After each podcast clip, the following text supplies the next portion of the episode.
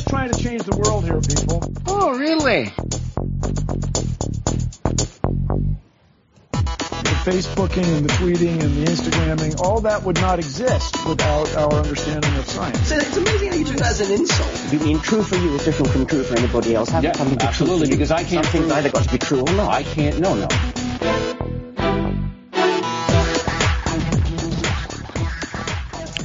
Greetings, citizens of Netlandia. Welcome back to O'Reilly Radio. This is episode 154, and we have a special guest with us.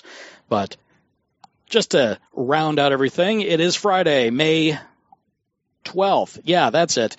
2017, where we dismantle the current events for your edutainment through mostly rational conversations that make you go, oh, really? I'm your host, Andy Cowan. I have with me my usual suspects. I've got Daniel Atherton and I've got David O'Connor, but I do have special guest, Gleb Tsipursky.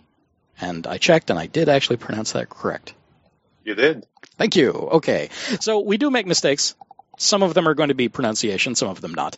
But if you find anything like that, or just any feedback that you'd like to send us, uh, there is an email address for that, Podcast at gmail.com, or you can phone it in or text it in at 470-222-6759. Also, just a real quick thank you to our Patreon supporters, Donald Davis, Melissa G., Henry, and Daniel Duncan. So thank you very much for continuing to support this crazy little project of ours. All right, so Gleb. Wow. Yep. You have an amazing record of things that you've done, and you're a couple years younger than me, Thank and you. you make me feel like I haven't done enough. Oh, That's you just still kind have of, time. that's that's true. That's true. That's a wonderful way to look at it. Uh, so, what do you do? You have intentional insights. You are an assist, assistant professor or associate professor Assistant. assistant professor at Ohio State University. Um, you've worked with the Secular Student Alliance, the American Humanist Association. Um, it's a really long list. What are you most What are you most proud of out of all the things that you've accomplished Hmm. to today? What I'm most proud of? That is a great question. Um, in personal life, I'm most proud of my relationship with my wife. Uh, so we have a really good relationship, and that's the thing that probably in my overall life that I'm most proud of. But that's not doesn't go on my CV. That doesn't go on my record. It, it does, that, as, it, uh, as far as we're concerned here. I think it does. So that's good. Okay. Excellent. Carry on. Uh, the thing that I'm most proud of in my public life is probably working to effectively get people in who don't share my values, especially conservatives, to orient more toward the truth and honesty and update their beliefs from positions that don't make sense toward uh, more rational positions. So, in terms of specific activities, I'm most proud of that because that shows me the promise of the broader projects that I'm working on, which is basically to popularize research in decision making and social and emotional intelligence for a broad audience in order to bring about more truth and rational thinking in our society. Now, plenty of people, the listeners of Orly Radio and uh, so on, are already oriented toward truth and rational thinking, but we are unfortunately the outliers in American society. So we, Sad you know, we can speak, yeah, sad but true. We can speak to an echo chamber of people like us, which is, you know, it's really great to have this space where we can talk rationally. Mhm. But what I'm most proud of is going outside of this safe and comfortable space and going to people who are not already oriented toward truth and rationality and getting them to care about these things, which is the thing that's most missing in our society and the thing that I am dedicated to addressing. that's wonderful in so many ways. Uh, we had we actually did have a, a conservative um, viewpoint on last week's show, and really it, it turned out that you know once we really dug down a little bit, you know, start with the basics. You know, where do we come from? What are we thinking about? We really still have everything in common. It's just there's certain things that are tweaked in a different way, uh, different Uh, different value it- sentiments. One of the again he he will admit, uh, Mr. Truelove, uh, that most of his political decision making comes from a place of fear. Mhm. So, and that seems to be a common theme with those who consider themselves conservative. So, so Glenn, um, we are really here tonight to talk about the pro-truth pledge, um, and we'll get to that in just a moment. But since you to work on what you're proud of, with uh, reaching out in such a way, how do you do that? I mean, is it mostly like a Socratic method, where you're just kind of asking the question, building on that, and letting them question themselves into more rational thought? or how how do you work with that? Yeah, recent research in behavioral science shows that the Socratic method, um, what's also known as street epistemology, is actually not as effective as many other methods. Hmm. And the method that I find to be most effective is uh, something that I practiced, something that people can go, go and listen to. My interviews with people like Scott Sloan and Bill Cunningham, who are conservative radio ho- show hosts, and I go on conservative radio shows pretty often and talk about talk with them and have healthy conversations, them and other people. So, for example, a couple of days ago, I went on the radio show with Scott Sloan. Scott Sloan is a pretty prominent conservative radio show host. Secular, reason-oriented people know him from his debates with Aaron Ra about the ark uh, that was built in Kentucky and Aaron Ra talks about him, you know, oh, this Christian conservative guy debated me and so on. Mm-hmm. And they had like a really kind of shout out match. And it, it, did not, you know, it was, didn't lead to an updating of beliefs in either case. So he's a strong Christian conservative. He had Donald Trump on his radio show. Now, I went on a radio show to talk about Comey, Comey, kind of Donald Trump firing Comey. Now, as you can imagine, uh, that's something that most conservatives like him favor Donald Trump's perspective, right? Mm, so yeah. for the most part, yeah. Thing, yeah, that's a thing that okay, you know, that's understandable. So I talked to him about, you know, not I didn't come from my personal perspective, which is liberal. I came to him from a perspective of an outside perspective. You know, how would somebody determine this sort of question when there's confusing data and we don't know? You know, not coming from an liberal perspective, not a conservative perspective, but uh, trying to be as objective as possible. Okay. So we all have uh, this. I talked to him about this phenomenon that we all have, which is called confirmation bias. Now that's a thinking error where we basically interpret new information from the lens of our current position. So that's confirmation bias. It's something that psychology shows is really problematic. So in order to address this confirmation bias, what we want to f- do a really easy technique is to find people who have motivations to see the information from one side, but actually take the other perspective. People who have the expertise on the topic. So what I talked to him about in this case, in the case of Comey's firing, was federal lawmakers. Now, federal lawmakers, Congress people, senators, and members of the House of Representatives, they obviously have an incentive to see, you know, the Republicans have an incentive to see it in Trump's terms, and the Democrats have an incentive to see it in, you know, oh, this is unjustified. Republicans have an incentive to see it as justified. So what we want to do in this case is see whether anyone broke ranks, whether any Republicans criticized this move or any Democrats supported this move. Now, when we look at the list of Republican Democrats and uh, of Republicans and Democrats, we see that pretty much all Democrats criticized this and called for a special investigation. When we look at right. Republicans, we see that some plenty of mainstream, typically conservative Republicans, like Bob Corker or Richard Burr, broke ranks and said that this was a bad move. They have really con- real concerns about this. There are over 40 Congress people from the Republican side, senators and the House of Representatives members, who said that this is a bad thing. So therefore, from an external perspective, we can see that the evidence that we have, you know, an alien coming down to Earth without any political perspective, would see that the evidence tends to suggest that firing Comey was a bad, unjustified move, related more to the Russia investigation than to, you know, the actual claims by the Trump camp of um, Comey being incompetent around Hillary Clinton's investigation. Right. So this and he updated as a result. He was saying, yes, this makes sense. You count the numbers.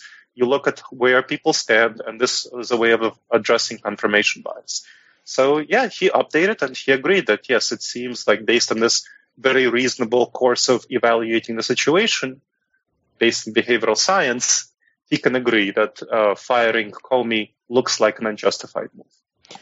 Okay, but that seems like you're using facts in an emotional based fight. I am. I'm I- using facts, but I'm orienting toward things that are clearly determinable. And I'm talking about how our brain. So I'm going to him. I'm not saying you're wrong for feeling that Trump is right. I'm saying that we all have political biases. We all have this confirmation bias. Now, you know, I might have a confirmation bias be- because I'm a liberal. You might have a confirmation bias because you're conservative. Let's step outside of the situation. What would a neutral external observer say? Do people who have a, a dog in the fight, Mhm. you know, a dog in the race, do they actually bet on the other side's dog? And we see that there are some who do, and that's pretty strong evidence. So really, it's it's using the evidence, but it's approaching the evidence from a neutral uh, position. So It's approaching the evidence, yeah, from a behavioral science position. From saying, so what you want to do is you don't want to tell the person that his feelings are wrong. He may feel that Trump is right, Mhm. and you know I may feel that Trump is wrong. And we're saying, okay, you know, f- feelings. Um, there's a, this term called emotional reasoning. Yeah. Emotional reasoning basically causes us to feel that whatever we feel is true, and whatever we're comfortable with feeling that's true. And confirmation bias is just a part of it. yeah, it just reinforces itself over and over again. Exactly. Yeah. Exactly. So whatever we feel is true, we believe it is true. Well, that's a mistaken mode of thinking. You know, we might feel that we have a million dollars in the bank, Hmm. but we don't. Or we might feel that we want to take a second piece of chocolate cake, but that's you know not really good for our health, right? That may not be actually what we need to do. That's true, but So- I'll probably still take the cake. Now, as as far as as far as this argument goes, though, so just to try and reiterate it so that I know that I'm getting it, um, if we if we addressed it by where they're sitting, you know, not changing the viewpoint, then everything is viewed through their lenses. If we view it from ours, again, same biased lenses for where we are.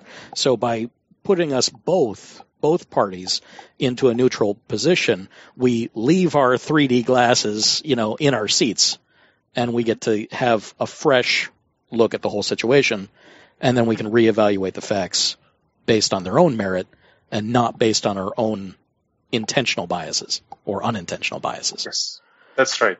Okay. And to do that, you need to start with the person's emotions. You need to tell that person that his emotions are not wrong inherently, that his feelings are valid, what he's feeling about Trump or about Comey.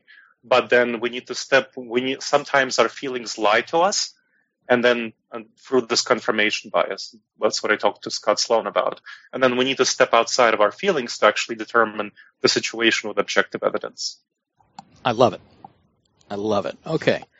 So, the evolution of this is the pro truth pledge. Mm-hmm. That's So, right. so, so tell us about that. How, how did that get started? Because I saw it go, you know, super viral. So you got that going for you, which is excellent. That's Thank you. that's not always easy to do, and this is a big deal. So, so how? Tell us about it.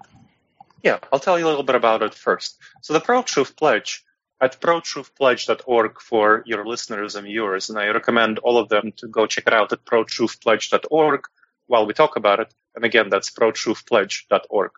So go check it out and We'll also have see what it says. We'll also have all the links in the show notes. So later on, you can, you can look in the description field. You can look at the show notes at reallyradio.com for episode 154, and you can get everything that you need right there, and also find out more about Gleb. Carry on. Sure. So that pledge is meant to reverse the tide of lies in our political system. In the United States, but also in all democracies around the world, we have people all over the world working on this project, although it's focused right now on the United States. So this is where our biggest network of supporters lies. Now, it does so.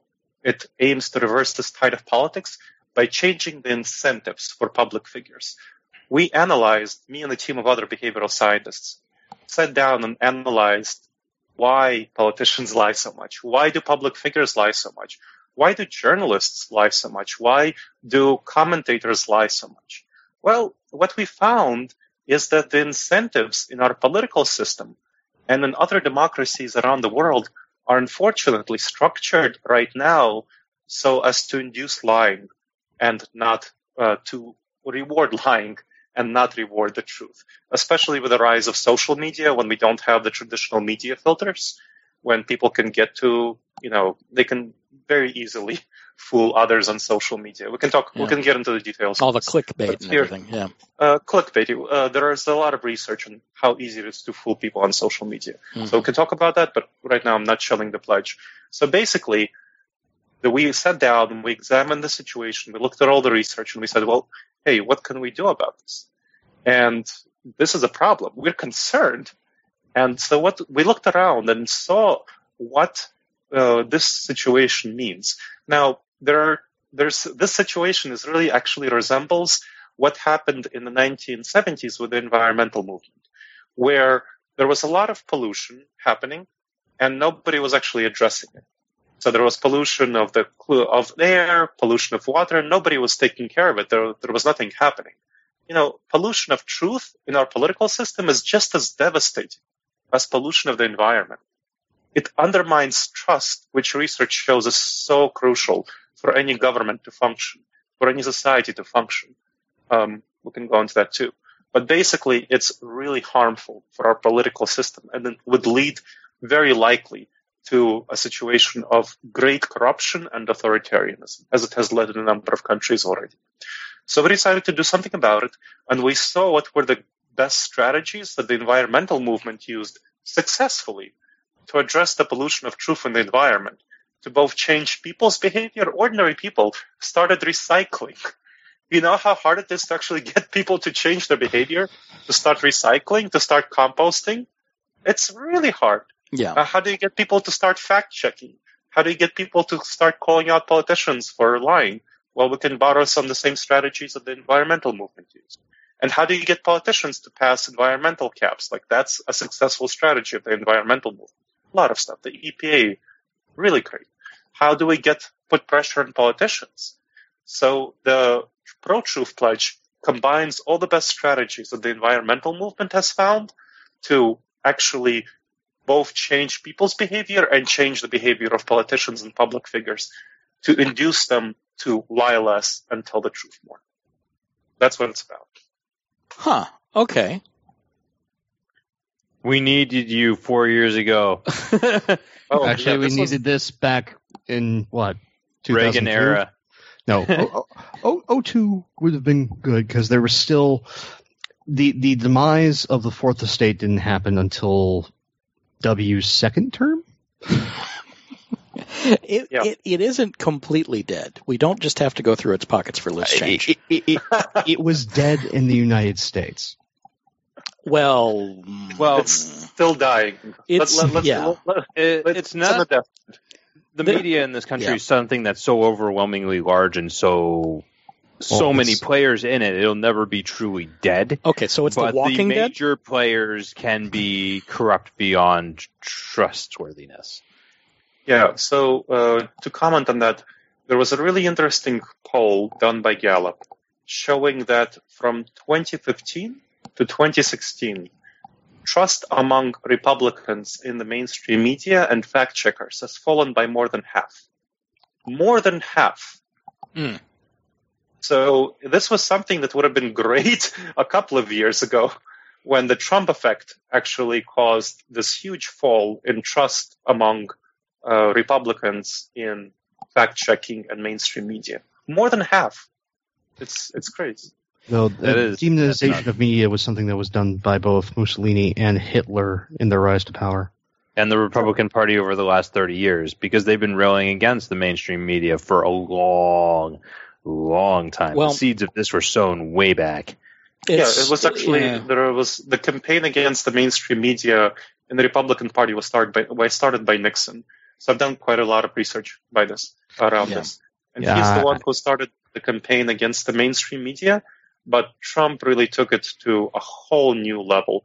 Uh, so trust among I mean you can you can trace the trust among Republicans in the mainstream media it the it fell uh, in 2003 2004 during the Iraq War when kind of we went and the mainstream media didn't really fact check Bush's statements nearly enough. Right. But then it stayed pretty steady from around 2005 through 2015, and then it fell by more than half.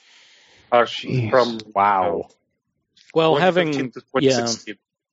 Most The- effective con in history. the war on the war Well, on terror effective, and, but and damn- everything like that. Damn well effective. Yeah. effective. There's been also uh, they've been doing full on character assassination of those that are doing the fact checking.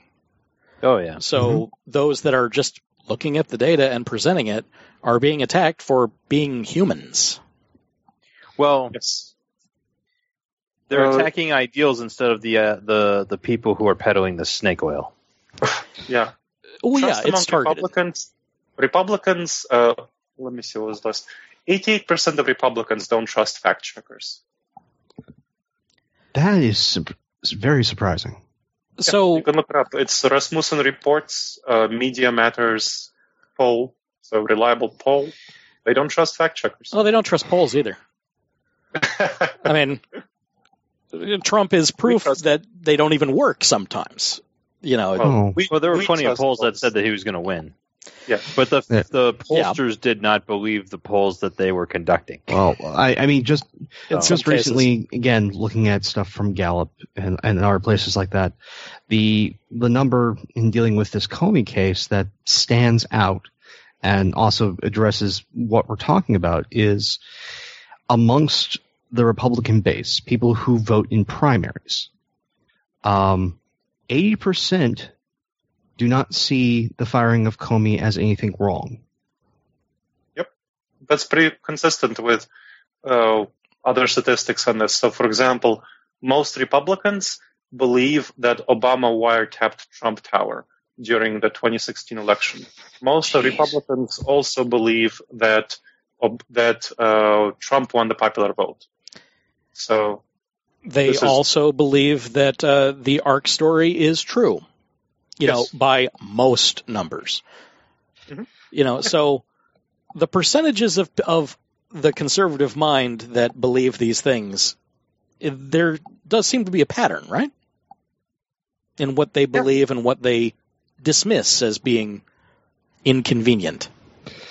Well, That's- is it a matter of how they're getting the information? Like, is there a way to present these ideals to the? Is there a way to frame the question so that they say yes, I believe that, rather than no, I don't believe that? So this is what uh, this is the project that I'm working on. As I told you at the very beginning, kind of this is my this is the focus because most, unfortunately, what's happening in the vast majority of projects to spread reason and rationality is that they speak to an echo chamber of people like themselves. They use debate strategies. They use rhetoric that doesn't really reach conservatives, that doesn't reach Republicans that doesn't even reach moderates. It only reaches people who already care about truth and reason. That's one. Second, they support current institutions like, you know, factcheck.org, PolitiFact, and so on. And I support them. I care about PolitiFact. I care about factcheck.org. I want them to exist. But really, the 88% of Republicans who don't trust them are not going to trust them just because they continue existing and just because they continue to producing more fact checking. What needs to happen is changing the minds of Republicans and conservatives and moderates, people who are not so already, you're you're, ta- and- you're ta- people who aren't already you're- you're oriented toward about- the truth. Yeah. So you're talking about a, a sort of almost a culture war, if you will, changing the culture with within Yes. the, the, the Republican side to again being able to trust um, media, trust fact, trust reason, uh, to embrace it and make it a part of their identity. Trust. I wouldn't call it a war. I wouldn't call it a war. I would call it a conversation and collaboration. Because we, if we frame it in terms of war, it creates conflict, creates hostility. Whereas if you remember the conversation I put with Scott Sloan, I didn't create hostility. I said, you know, we all as human beings are biased. Now let's step outside of our biases. What's actually going on and how can we evaluate that? So I actually help him achieve his goals and of having the most accurate information. And that's a much more effective way if we present ourselves as caring about that those people and as allies around the truth. That's something that is very effective, which is why the pro-truth pledge is a nonpartisan instrument that both Republican and Democratic politicians have signed, and Republican and Democratic talk show hosts have signed, and Republican and Democratic ordinary citizens have signed.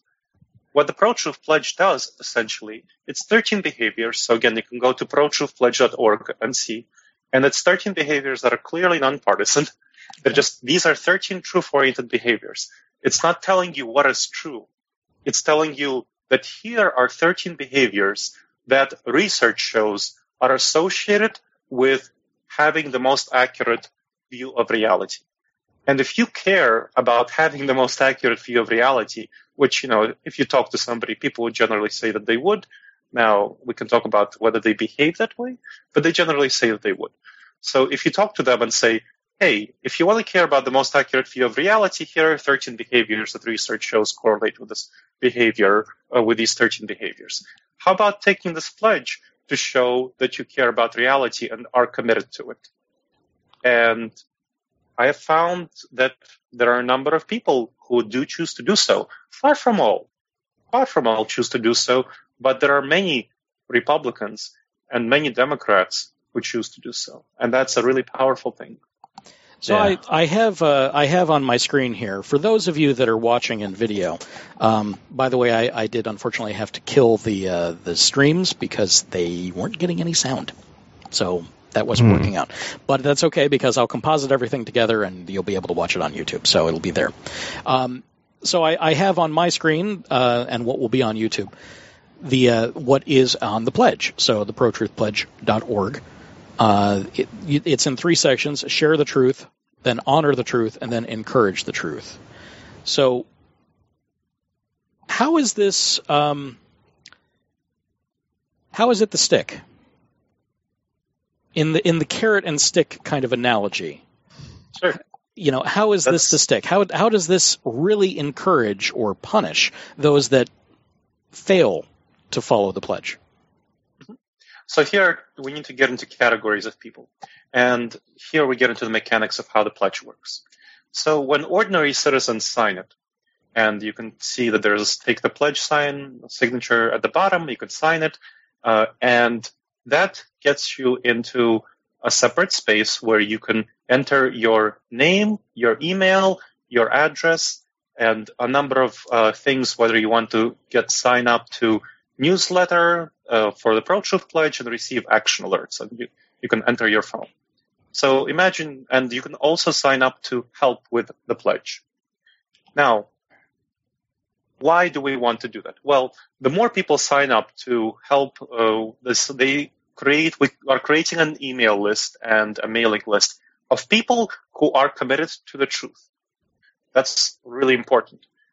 Now, when we you give your address, that lets us go to your representative at all levels. You can also choose to say that you want all of your representatives in Congress and you know from everyone from your district, county, federal board of elections, kind of you know judge, whatever magistrate of various sorts up to your president and everyone in between, we will be able to go to those people, advocates of the pledge, will be able to go to those people with a list of addresses and say, names and addresses. Here are the people in your district who took the pledge. And they want you, along with ev- all their other representatives, to take the pledge. So this is essentially, this functions as essentially a sign up sheet, a uh, petition to ask people to take the pledge, to ask politicians to take the pledge. And that's a powerful thing to be able to do. So we have this petition. So that's one aspect of it. Now, the other aspect of it is that you can sign up to be an advocate. If you sign up to be an advocate, someone will individually contact you later to get you to help with various aspects of the pledge. And there are many things you can choose to do. One aspect is to promote it to people who are your friends, uh, promoted on social media, promoted public events. We've had a lot of luck at tabling in various activities. So, for example, there's a March for Truth coming up on June 3rd in a number of cities. And we have had a number of people ask pro truth pledge advocates to be speakers and tablers at these events. So we're collaborating with the March for Truth. And so that's a thing that you can be doing, you know, any of those activities. So that's one area. Another is to lobby for public figures to sign the pledge. And that public figures can be anyone from your local, you know, judge and town council, mayor, congressperson, state senator, and so on, and up all the way up to the president. You can do so online, or you can do so in person, or anything in between. So that can be another area, uh, and other public figures, like let's say your journalists or you know other anyone else who is a public figure. By public figure, I mean anyone who impacts the public sphere in their conversation. And third, you can monitor and evaluate whether public figures who took the pledge are sticking to the pledge. Now, that's an important aspect. So if you go, uh, you can see when you go to the Take the Pledge section, but there is a separate section for public figures. And public figures, uh, there is a section, I am a public figure, and, you know, I'm an elected official, I'm on staff with a public figure, and there is a section there where they can enter a paragraph about why they chose to take the pledge, and free links to their uh, social media, online presence, you know, website, anything like that. Now, that gets sent out. This is an important reason why we went email addresses, because that creates an email list of people who care about the truth. And this provides a strong incentive for public figures to take the pledge in order to spread their information to this email list. So we have bi-weekly, bi-monthly emails twice a month, which sends email updates of people who signed the pro-truth pledge, public figures, to people on the email list. So they, those public figures get a pretty nice reward of recognition as uh, public figures who are dedicated to the truth. Now, that will certainly improve the career of, let's say, a politician who is trying to run for office. Or if it's a media, you know, host, it will improve that media host's credibility as someone who is telling the truth.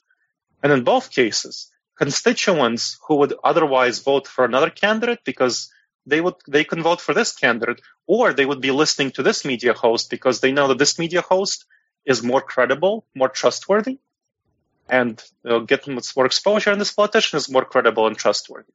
So there's big reputational benefits for politicians and media hosts in taking the pledge especially good for politicians when uh, the person on the other side let's say they're running against someone who did who doesn't take the pro-truth pledge, but they could be attacking that person for not taking the pro-truth pledge. Or you know, what does that person have to hide, right? So that's another big benefit for politicians. So this is the carrot part, and we can talk about the stick part. But I want to check with you to see if you have any questions about the carrot part. It's looking pretty good for me.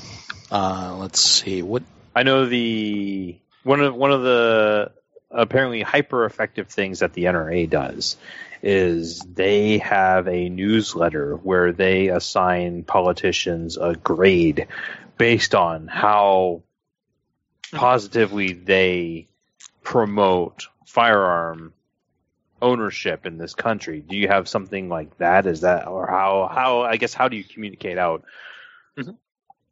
the score or grade or rating of of politicians who have taken the pledge. Right. right. So politicians who have taken the pledge, uh, they have an opportunity. They first of all they have their first opportunity to when they initially sign the pledge. That paragraph gets sent out. Then it also goes out on the social media of the pro-truth pledge and so on. That's one. Second, they can submit additional content occasionally uh, to be sent out to people again through this newsletter if they can show that they that the pledge has influenced their behavior in some significant way. For example, uh, when they would have it, when it would be politically advantageous for them to lie, but they choose to tell the truth instead.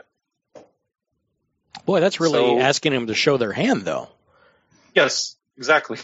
Hmm. It is. It is. So this is kind of you know they, that is a way that they can demonstrate you know that they are being more truthful, more honest, that they could have chosen to lie and it would have been politically advantageous to lie, but they chose to say the truth instead, you know, because they took the pro-truth pledge. That's the second one. The third one is when they issue a retraction of a statement because they find out that the statement is mistaken. So when they update their statements, when they update their beliefs, when they acknowledge they're wrong, and the 13th behavior in the pledge is celebrating updating. So we don't condemn people for updating. We say, yay, great job. You learn new stuff. You change your mind. That's what we want all politicians to do. we would like politicians to change their mind based on new evidence. So when a politician or any other public figure publicly changes their mind based on new evidence, that's another thing that would be included in the Pro Truth Pledge updates newsletter. So these are ways that they can get additional recognition besides. Uh, so we don't score them in the way uh, NRA does. We do this sort of recognition for them orienting toward the truth in various ways. Okay, so uh, you're you're feeding them name recognition for doing right. Exactly. Gotcha. Yeah, reputation. So reputational, uh, that's also based on the environmental strategies. So reputational benefits, reputational rewards have been shown to work really well for envi- for the environmental movement. So uh, that has great, that has really benefited individual public figures as well as companies and so on if they're recognized as being green friendly. And so we can do the same thing with people being true friendly. Yeah. So Is- stroke their I- I egos the- the- in just the right way, as Yeah. long as they're I- being truthful about things. No, no, Yep. we, we like you. We like you. Thank you for being truthful. You're, Mhm. You may still be despicable, but thank you very much for being so honest about it. well, the I guess the other side of the sword there would be if they were uh, uh, pathologically having to change their mind. As long as they change their mind, that might be okay. Yeah. You know, I it- mean, taking somebody, say, for instance, who's on the hard right uh, against marriage equality, against climate change, if again, in taking this truth pledge and then evolving in a number of ways. Um, one of the interesting things that came out of Pulse uh, and that tragedy, the Pulse was- nightclub shooting in Orlando. yeah, Just to update. um, there were a number of uh, Republicans who quickly evolved their position on LGBT rights um, on both sides of the aisle. So, um, again, celebrating would definitely be an aid, uh, especially if that celebration was to a, a provable large enough base that they care. Yep, exactly. So this is why it's really important to get as many people as possible to sign the Pro Truth Pledge. That creates the base for people, for politicians, for media figures, for anyone who is a public figure to care. So that's the aspiration to get as many people as possible to sign the pledge. Now we have a stick also for you know for people who don't abide by the terms of the pledge. You know, it's not like a you know you just take the pledge and well woohoo there there you go. right. We have a clear monitoring mechanism. So one of the things that people can sign up to do when they sign up to be Pro Truth Pledge advocates is to monitor other people who took the pledge who are public figures, whether it's media figures, whether it's politicians, whether, I don't know, corporate uh, CEOs and so on. They can sign up to be monitors.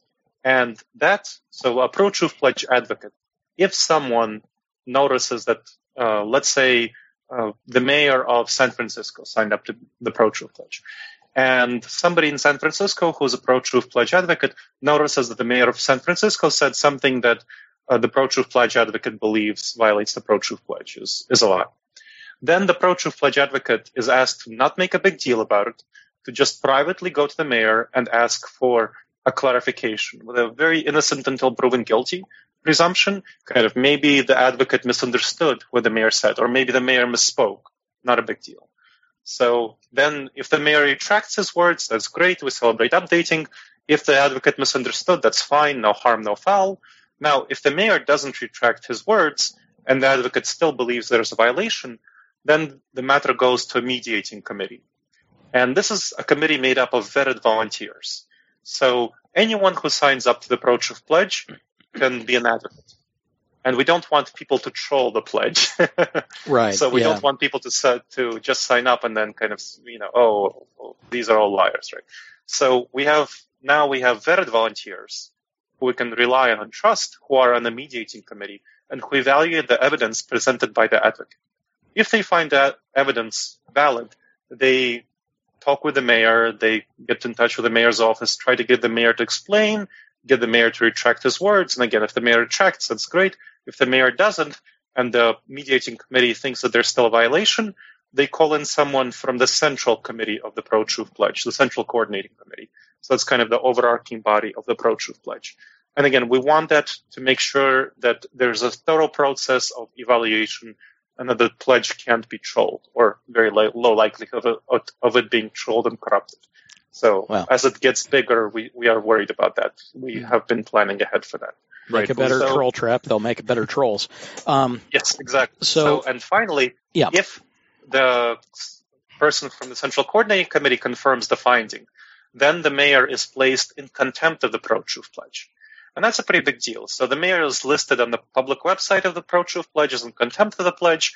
There's a media advisory issued to all the media in the San Francisco area about the mayor being in contempt of the Pro Truth Pledge. And all the people in the San Francisco area who signed up to the Pro Truth Pledge and for action alerts as part of the Pro Truth Pledge get an action alert saying that the mayor is in contempt of the Pro Truth Pledge, asking them to tweet the mayor, email the mayor, write the mayor, call the mayor, and write uh, to letters to the editor and so on, post on Facebook about the mayor being in contempt of the pledge and providing all the evidence from the committee. So this is a pretty big reputational hit. So again, the repu- the other side, the stick aspect of it. This is a pretty big reputational hit, and so it's very unlikely that somebody uh, would actually sign the pledge if they intend to deliberately deceive. Now, if they made a mistake, that's not a big deal. If They'll just they- easily retract better words. if they even yeah. understand the ramifications. And most likely, this is going to be kind of one of those end user license agreements where they'll go ahead and they'll take the pledge and not care be, because that's just predictable. And then later on, they're going to get stung. Yeah, but I think it's more likely because there's there's all these steps. The single advocate's probably not going to raise an eyebrow, but No, once yeah. the the first committee hits and he's getting a lot more questions, it, it, just ten people, ten people asking you the same question, immediately forces you to reevaluate your position. Um, so I Unless you're think, Trump. but th- th- th- there there are degrees. yes, there are degrees. But uh, reasonable folks, one person asking you a question may not for, force you to reevaluate your position. But when you're just approached, it doesn't take a lot of people. It just takes a, a, a concerted small effort, and they may actually reevaluate and go, "Oh, I made a mistake. Let me update," and it, it, it ends there. I, I don't see this for those who actually sign up for the pledge. It getting past that first committee that that takes a very closed-minded in, individual or somebody who is very very set in their ways. yeah. oh, we haven't seen anybody like that, now have we? I doubt that they'd sign the Pro Truth Pledge in that case. Uh, Because, you true. Yeah. we have uh, i mean we've gone to a number of politicians and offered them the opportunity and there are some who have taken it and plenty who have not because they can see the ramifications coming down the road Yeah. and so politicians tend to be you know smart folks so they wouldn't get where they are uh, especially the higher up you go There they tend to be uh, smart in terms of cunning not Yeah. necessarily in- intellectual or intelligent. self-interest. Yeah. Yes, self-interest. So they are quite capable of seeing that, you know, it's going to be a big blow up kind of media situation with media advisories being issued. I mean, if you sign a pro-truth pledge and if there's a thorough process demonstrating that you violated the pro-truth pledge and then you choose not to retract your words and you're placed in contempt of the pro-truth pledge and you're getting a lot of people sending you tweets and letters to the editor and there's media advisories. advisory. Yeah, ex- exactly. Like, you know, uh, ringing your phone. You don't want that. Protesting outside your office. It's Okay. it gets nasty. Let's get to the nitty gritty here. Has this happened yet? How far along the road are we? How Oh, how uh, yeah. you know how many uh, newsletters have already gone out? When did it go live?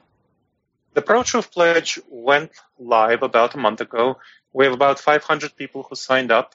We have um, both Republican and Democratic politicians who signed up, more Democrats than Republicans, because one of the tenets of the pledge is that uh, science, the scientific consensus, is one of the ways we use to determine the truth.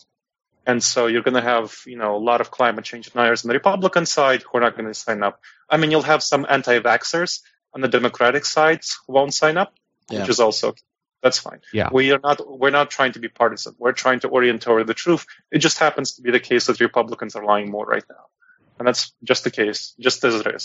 Yeah, so anybody we have more lie. Democrats uh, signed up, but we have some Republicans and some most we have many Democratic um, talk show hosts and so on. You know, scathing atheist, Aaron Ra, especially in the reason-oriented community. We are starting to go to the reason-oriented community first, which is why we went on this, going on this radio show as early adopters Thank you. as kind of you know people who are likely to adopt the pledge early onward and prove a disseminating mechanism. So some of the people who sign up uh, become advocates, and they go and they get their friends to sign up, and so on. So and It, So it's proving where- your base so that when you, you press further with other public figures, you can go, the numbers affect you. Yeah, exactly.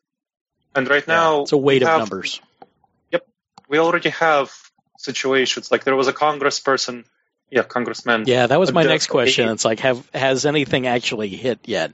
Yes. Okay. We had a congressman, um, who's a person who's running for Congress, so candidate for a Congress position in Idaho, post a tweet from Trump on his Facebook wall, like another ridiculous tweet, and then somebody went on Trump's feed and said, like, "Hey, I can't find this tweet on Trump's feed," and so then the congressperson went, the congressman, uh, the Congress what a candidate Mhm. went on Trump's feed and couldn't find the tweet, and he then he edited his Facebook post and said, "Well, because I took the pro-truth pledge, I'm editing this Facebook post. You know, Trump may have deleted the tweet, or it may have been a Photoshop tweet. I can't tell, but because I can't tell, and because I took the pro-truth pledge."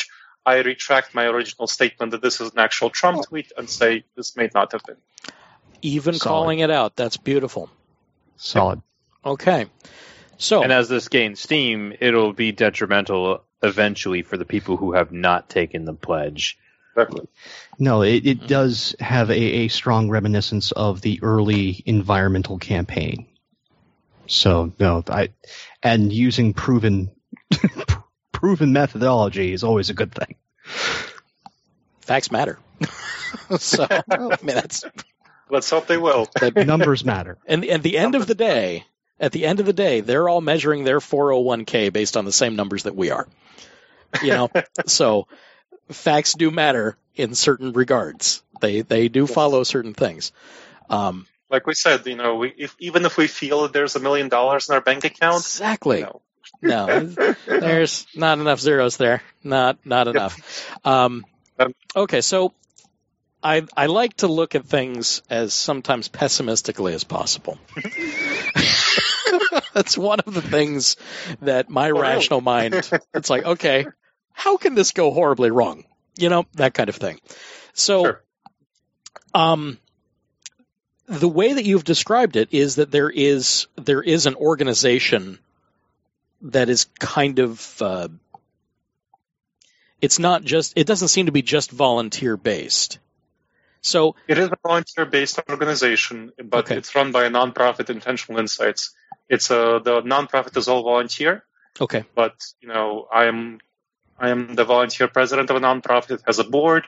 It's been in existence for three years. It Mhm. has collaborated with a number of well-recognized organizations, Secular Student Alliance, American Humanist Alliance, and so on. So we have a pretty good track record. Okay, Oh. excellent. So yeah, I was wondering. It's like because another another thing that we do is follow the money. So who's paying for this? Blah blah blah blah blah. You know, and, and go along those lines. So you're you're being backed by a 501c3 Yep. organization. So uh, 501c3 and donors, ordinary people like you and me, and you know every all the listeners and so on. Yeah, the our financial base is basically monthly donors who give anywhere from two dollars a month to um, hundred dollars a month. So that's our financial base. That's that's who's that's who's paying for it. Is send me a link afterwards so that I can put in the show notes how we could support this ongoing financially as well. Because th- this is the kind of thing that it does need some capital to keep going. Because Absolutely. with Capital never hurts. capital never ever hurts. You know, I think I learned that from a Uh, Republican. perhaps, perhaps the most important question of the night. Uh, I'm looking on your website. Where is the Pro Truth Pledge swag store? It's on the Good. merch- It's on the merchandise question. Okay. So on Pro Truth Pledge and ProTruthPledge.org, you can bring up uh, the we- you can bring up the website again, Andy. Uh, there's a merchandise button. Uh, so there's two things. Um, At the top, Yep. yep. at the top, you can go to merchandise, and you'll see a whole bunch of T-shirts and caps and hat and you know all, all other sorts of swag. So that's one of the things that uh, people who want to be advocates can get, and just share the pledge that way. Wear the Pro Truth Pledge. I like the hoodie. The hoodie's good. Excellent. I'm a Uh, I- t-shirt guy myself. Fortunately, I'm a- fortunately, fortunately, you're white, so you can wear it. Oh, oh, and Ouch. there's the truth. it's Um, true. And, and that statement is backed up by the years 2016, Uh, it- 2015. I think it's backed up all Yeah. the way to uh, before the founding of this nation, David. It's going to take me a while to get through all the years. It's Pretty backed up. Yeah, yeah. I think that could be an entire episode, honestly. True enough. Oh, it's like, have you ever counted to a million? Just start No, but I can count to at least about 250. about two fifty. Nice. It, it's Nice. it's it's it's gonna be a little longer, It might be. Um, it might be a little bit longer. but I I definitely like the hat because quite often when you are out there and possibly on somebody's campaign trail and maybe have your press badge and having the hat can definitely cue them up to what is likely you're going to ask them. Uh, so, uh, definitely a fan. and it definitely, you know, it counters the "Make America Great Again" hats. Yes. And it doesn't have and it doesn't have like you know uh, let's you know bash Trump. It's not like an anti-Trump thing. It's just No, it's- truth. It's something that liberals and conservatives can agree on. Uh, reasonable conservatives and reasonable liberals. I, you know, I just noticed, and maybe I'm slow tonight, but the the uh, the iconography that you have for the Pro Truth Pledge, the little icon with the light bulb in the Yes. in the chevron style thing there, that's a that's a pen quill, right? Yes, That's that is a pen exactly tip. right. It combines a pen with a light bulb. I love it. That's great. Yes, Lexi Holiday made it. She's she's a great. Uh, she's a volunteer and she's a great uh, graphic designer. So Zo- zoom in a little, zoom in a little more on that one. Yeah, that that is that is an excellent icon. Yeah. That's great. And actually, it takes me back to my theater days where we had ghost lights that looked like that. Oh, cool. Yeah, yeah. The the ghost light being the light that you'd put on stage for safety, so people don't fall in the pit.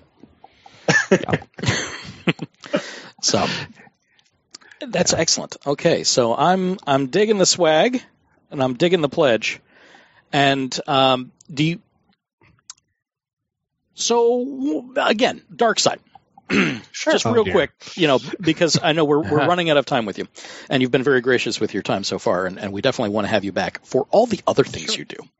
Um, And for updates, yes, definitely updates. Um, in fact, um, well, well, I guess we'll we'll talk on, offline on that because maybe there there could be something that we could add as a segment or just you know some recurring thing to say Sure. what's up with the pledge, you know, I can do that. who said good things, who didn't do good things, you know, and just see actually, take a Um, measurement of, of how things are going. quickly suggest maybe a uh, seasonal episode. Just Oh, like every Take- qu- every quarter or something. yeah, every quarter, just dedicate an hour, check back in with you, and see Okay, where good. we are. That might be a lot of time, but I wouldn't mind. Okay, so Trump was threatening to increase uh, the availability of libel laws. Mhm.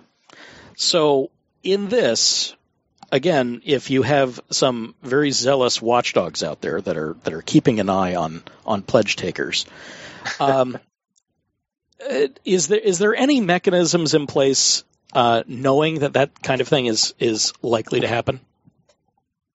Libel laws? Yeah, How, where influ- how did that influence uh, the pledge?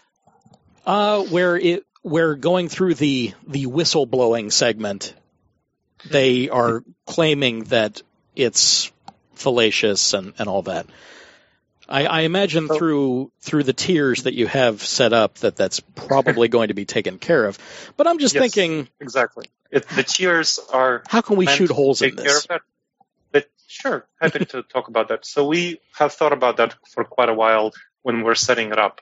That's why we made such a tiered system Mhm. uh, where the actual public punishment, the reputational punishment, the thing that would be, you know, invoke a libel, Yeah, might potentially invoke a libel claim, comes as a result of a very thorough evaluation where we are very comfortable.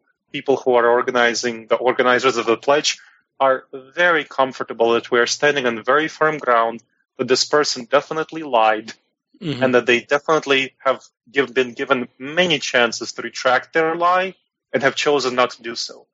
Libel is about somebody who is essentially lying about somebody in a way to harm their reputation. And we wouldn't be lying. We Right. would be harming their reputation based on the truth, which is totally fine. perfect answer. That's what I wanted to hear. Okay, Love it. Well, Gleb, you've you've been very kind and gracious with your time, and it looks like it's about time for you to turn into a pumpkin and get back to your lovely wife. so, thank you very much for joining us here on O'Reilly Radio, and you are welcome back anytime you have new information to share or just want to give us an update on uh, on how things are going. And uh, well, I have a question for you, uh, for the three of you. Oh yeah, Now that you talked about the pledge, Andy, David, and Daniel, will you take it? Oh, most Yes. definitely. Absolutely. Excellent. Well, remember to note that you are public figures, and we include a public include a paragraph so with a link to the show because I think people would deserve to hear. it. So all three of you, please do so. Uh oh. I think that would be He great. just called us public figures, guys. you are I public know. figures. Oh, you no. are public figures. You make a public impact, just like I'm a public figure. You know, True. Noah Lugeons, who took it as a public figure, Aaron Ra, who took it as a public figure. All podcasters are public figures by the definition of being a podcaster. Oh, there we go. There we go. We, we're Oh, legit. dear. Now, I now I just All right. I need to get you press credentials, guys. I got I got to go ahead and get the press badges. Please out. Be do. official. Okay. All right. All right. Thank you, Gleb. It's Yes, you'll pleasure. have you'll have at least three more signatures on there. Yeah. Excellent. Public the figures. night. Happy to, happy to hear that. All Wonderful. right, guys. It's Thanks so been a pleasure. much. Thank See you. you next time. If you've enjoyed what we've done here and you'd like to help us out, there's a few ways. You can donate to the show through www.patreon.com slash O'Reilly and get early access to full show content. You can also make the algorithms work for us by reviewing us on iTunes to boost our ranking. Use your words, tell somebody about us, and of course, engage with us. Send us messages on the social medias or the electronic mails at O'Reilly at gmail.com. Or if you're the more talkative sort, we've got 470-222-ORLY, that's 6759, always ready to take your call or your text. And if you don't like what we've done here this evening, you can contact the National Suicide Prevention Hotline at 1-800-273-8255, available 24 hours a day, 7 days a week. The Lifeline provides free and confidential support for people in distress, prevention and crisis resources for you and your loved ones, and best practices for professionals. Thank you for choosing to waste your valuable time on us. This has been O'Reilly Radio, part of the Random Acts Company. This work licensed under Creative Commons Attribution 3.0 United States license, including the music Rocket and Pamgaea, created by Kevin MacLeod of Incompetech.com. And go take that pledge, would you? Thanks, everybody. See you next week.